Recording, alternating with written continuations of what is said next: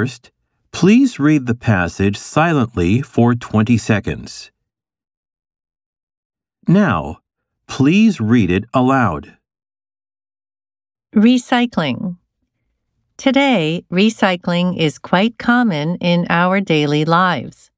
Most cities and towns collect cans and plastic bottles for recycling, and in this way, people try to be eco friendly. It is becoming more important to take care of the environment than before.